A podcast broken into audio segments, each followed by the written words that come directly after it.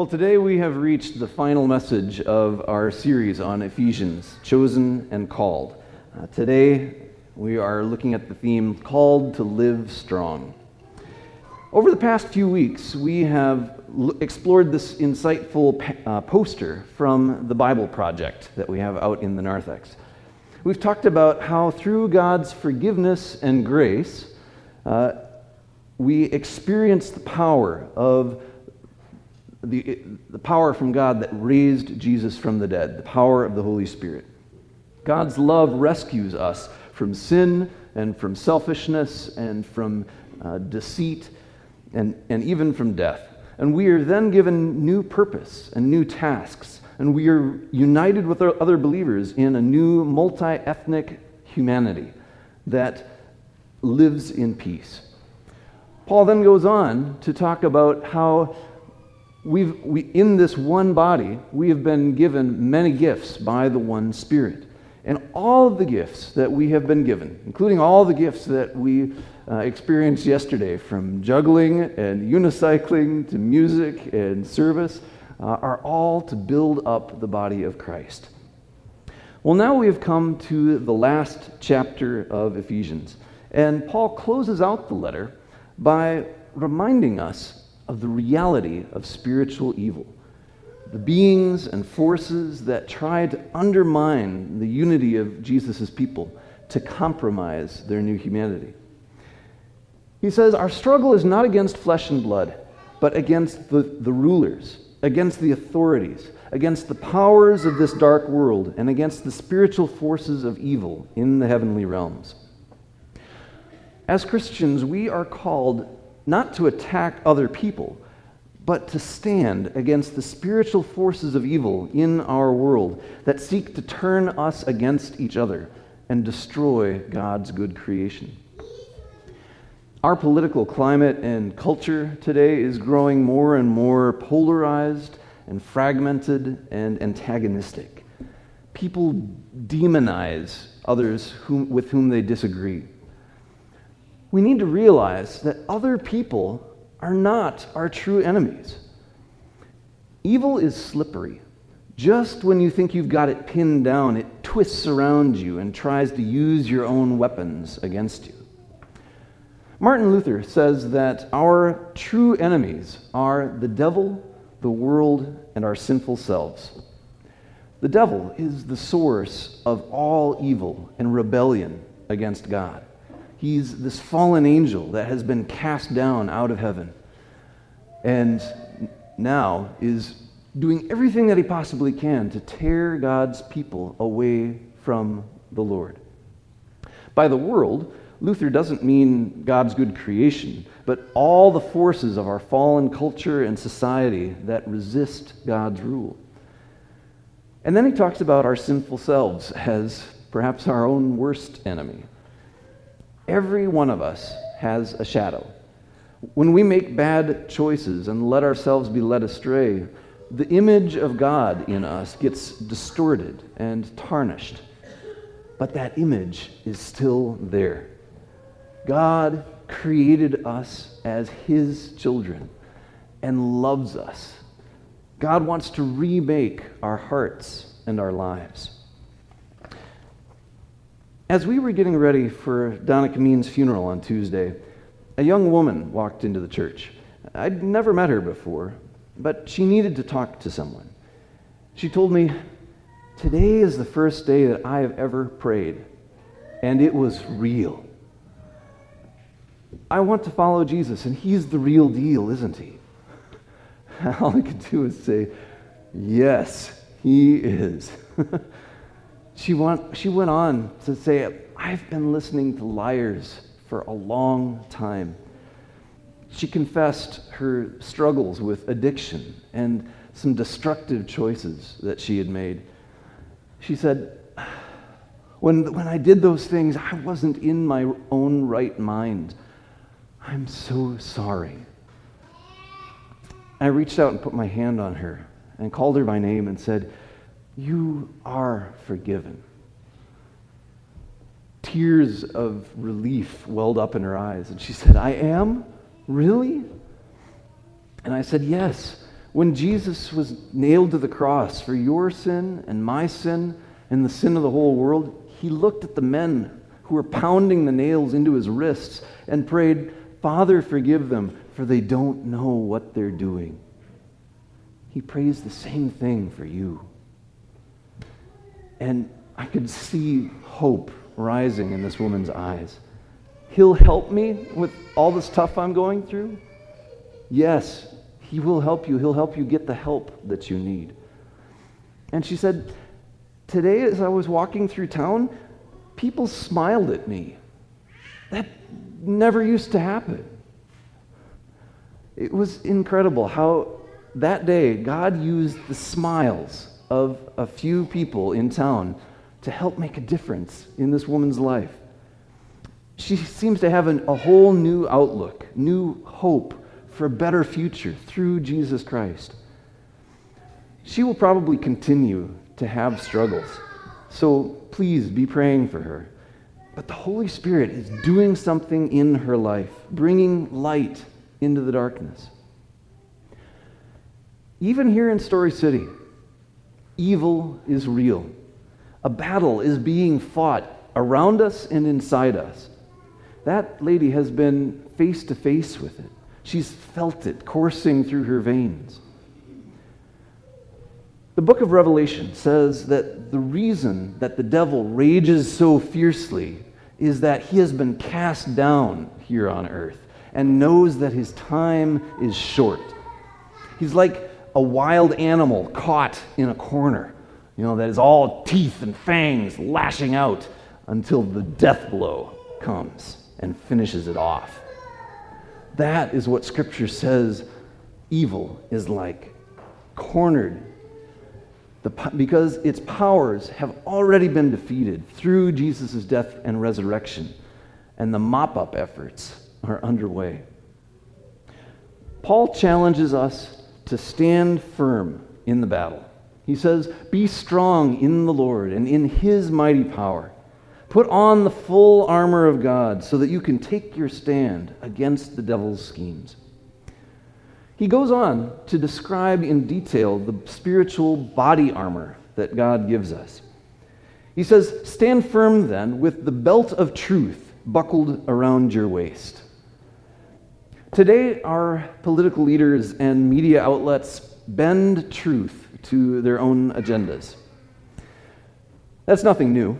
When Jesus was on trial, he told Pontius Pilate, For this reason I was born, and for this I came into the world, to testify to the truth. Everyone on the side of truth listens to me. And Pilate said, What is truth? and walked away. He didn't realize that the way, the truth, and the life was standing right in front of him. Stand firm, Paul continues, with the breastplate of righteousness in place. The solid covering that protects your heart is not your own goodness or self righteous arrogance, but the gift of Christ's righteousness, the status of being set right with God and with others through what Jesus has done. Stand firm, Paul says, with your feet fitted with the readiness that comes from the gospel of peace. In Isaiah 52, when the people were in Babylon, waiting for God to rescue them and bring them home, Isaiah said, How beautiful on the mountains are the feet of those who bring good news, who bring good tidings, who proclaim salvation, who say to Zion, Your God reigns. God is the one in whom we have our hope, the one who rescues us and brings us home. And that is the good news that was proclaimed last night at Lifelight, and that each one of us is called to proclaim with our lives that our God reigns. Take up the shield of faith, Paul says, with which you can extinguish all the arrows of the evil one. Now, the shield that uh, is described in Ephesians is actually not the little round shield that this guy is holding on to. Uh, that kind of little shield was one that was used, you know, for hand-to-hand combat up close. The actual word for shield in Ephesians describes a full-length shield that you can lift up and hide your entire body behind as fiery arrows come raining down on you from above. That's the kind of shield that faith is. In, in the Roman days, uh, that shield that Ephesians described uh, was made of wood and covered with leather that was then soaked in water right before they went into battle. So that when those fiery arrows from the, from the other side came and landed and, and hit the shield, they would actually put out the flames with the water on the shield. As you think about that, that image, what are some of the arrows that Satan has been raining down on you? Have you had struggles with your health, struggles with doubt or worry? Has anxiety been an arrow that uh, Satan has sent your way? Whether it's a hang up, whether it's an addiction, whether it's a problem in a relationship that you have, whatever arrows Satan is sending your way, you have a shield to lift up. Some days your shield of faith might look like a pincushion, all full of arrows, but you are unharmed. Even your faith, even that shield is a gift. It's not something that you come up with yourself, it's something that is given to you. Take up the shield of faith, Paul says. And then he says, Take up the, the helmet of salvation the headgear that is the most important part of a soldier's army is the helmet. And so Paul talks about the helmet of salvation. That word in Greek is not just about uh, being saved for eternal life, but also saved for right now.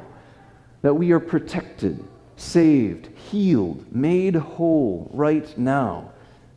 To have abundant life that begins in this moment and extends into eternity with Christ. Take up the shield of faith, take up the helmet of salvation, and then, Paul says, take up the sword of the Spirit, which is the Word of God. I think it's really funny that in this uh, picture here, instead of standing there with a big old sword in his hand, what has he got in his hand? A scroll. He's got a rolled up piece of parchment in his hand. You just imagine somebody, you know, trying to whack somebody with that. Oh, that's not how you use Scripture. You don't use Scripture to whack somebody over the head. You let it shape your life, you let it shape your heart and your faith.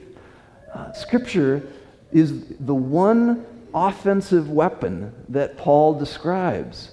And it's the sword of the Spirit, which is the Word of God. The beginning of the Gospel of John says, In the beginning was the Word, and the Word was with God, and the Word was God. And that the Word became flesh and lived among us, full of grace and truth. Jesus is the Word of God. He is God's Word with flesh on. The book of Hebrews says that the Word of God is living and active, a two edged sword that divides soul from spirit, joints from marrow. It pierces to the very core because He knows the intentions of the heart. The Word of God is God's the scriptures, the Holy Bible that has been given to us, but it is also primarily Jesus Christ Himself. He is the one weapon that we are given as Christians.